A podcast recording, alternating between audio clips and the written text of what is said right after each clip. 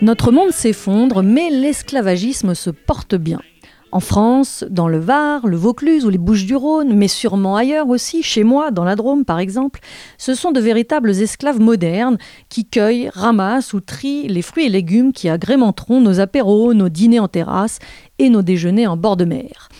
Et oui, on va en bouffer des tomates cet été, mais elles auront peut-être bien un arrière-goût amer, si tant est qu'elles aient du goût tout court d'ailleurs. En Provence-Alpes-Côte d'Azur, la CGT continue de dénoncer l'emploi massif de travailleurs détachés qui sont exploités dans des conditions dites d'esclavage moderne. Ah, c'est sûr que sur le marché, vous allez adorer les asperges. Vous achetez local, en bonne conscience, peut-être même bio. Mais dans quelles conditions un homme ou une femme aura cueilli ces légumes? Vous ne vous posez pas la question? Vous n'avez pas le temps? Le rosé se réchauffe? Je comprends. Eh bien, il faudrait tout de même se la poser, la question. Parce qu'au final, voter ne suffit pas. Ou disons que voter ne change pas grand-chose. Alors que consommer, si. Il n'y a pas de meilleur bulletin de vote que notre porte-monnaie. Si du jour au lendemain nous décidons d'acheter nos légumes auprès d'un petit producteur responsable, eh bien on fait un acte bien plus citoyen que de choisir une promesse électorale bidon qui de toute façon ne sera jamais tenue. Ah, mais vous allez me dire, comment je sais moi s'il a exploité du monde ou pas le marchand? C'est pas toujours simple de savoir, c'est sûr. Mais se renseigner, éviter de faire ses courses en grande surface, acheter chez un petit producteur, c'est déjà un premier pas. Être sensibilisé, c'est la clé. Savoir que ça existe, prendre conscience. Et je précise qu'il ne s'agit pas que de fruits et de légumes. L'essentiel du travail détaché, des exploitations abusives et des fraudes se font dans le BTP. Bouygues Travaux Publics, par exemple, a été condamné pour des abus sur le chantier de la centrale nucléaire de Flamanville.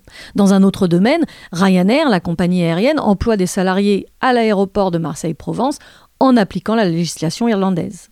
Bref, c'est compliqué en tant que consommateur de tout prendre en compte. Mais quand même, quand je mange un fruit en pensant que la personne qui l'a cueilli a travaillé en moyenne 12 heures par jour, qu'elle a été payée 800 euros pour son mois de travail, qu'elle a dû débourser en sus 250 euros de loyer pour dormir à 6 dans un mobilhome chauffé à 50 degrés, et qu'elle sera à coup sûr renvoyée si elle tombe malade ou se blesse, ça me gâche un peu le plaisir. Mais que fait la police, me direz-vous? Mais la police, mon bon monsieur, elle est trop occupée à matraquer Adama, Youssef ou Dragos. Vous pensez bien que l'État a d'autres chats à tabasser que d'aller fouetter les gros exploitants industriels de la FNSEA qui s'assoient sur les droits des autres pour mieux préserver les leurs de droits. Mais diantre, pourquoi l'État ne réagit pas De l'esclavage chez nous en 2018, c'est inacceptable. Ah, mais ma bonne dame, l'inspection du travail fait ce qu'elle peut. Mais Macron préfère donner des moyens à l'inspection du chômage. Parce que tout de même, il nous coûte un pognon de dingue les sans-travail.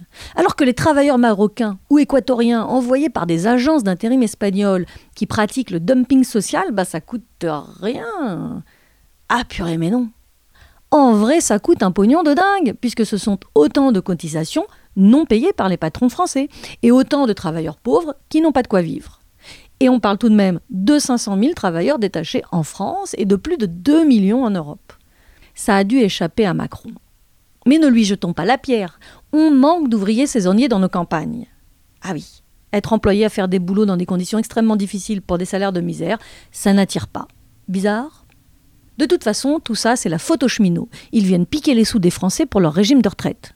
L'urgence, c'est de s'assurer qu'un cheminot gagne moins et de favoriser le covoiturage plutôt que le train. Après, on verra pour le reste. Enfin, si le gouvernement français reste à la traîne sur ces questions, l'Europe, elle, vient de faire un pas social vers les travailleurs détachés. La directive de mai 2018 sur le travail détaché va renforcer le principe de à travail égal, salaire égal. D'ici deux ans, chaque travailleur détaché bénéficiera dans un même lieu de travail du même salaire minimum, des mêmes primes de risque s'il y en a, du 13e mois et de conditions de logement à peu près dignes.